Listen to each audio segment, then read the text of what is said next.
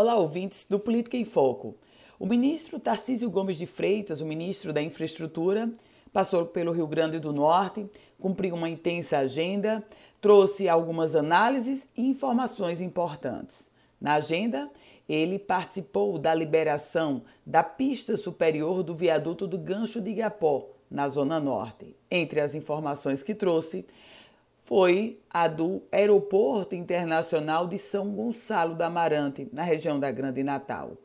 O aeroporto de São Gonçalo do Amarante, que desde o ano passado, a gente já sabe, a Inframérica, o consórcio que administra o aeroporto, que tem a concessão, desistiu dessa, desse equipamento e já anunciou a entrega para a União. Não entregou completamente, porque, obviamente, o terminal continua funcionando e está sendo administrado pelo consórcio Inframérica. Mas por questão de tempo e por falar em tempo, o ministro Tarcísio Gomes de Freitas, ele confirmou que o processo licitatório para a escolha de uma nova concessão pública do terminal do Rio Grande do Norte deverá acontecer no final deste mês.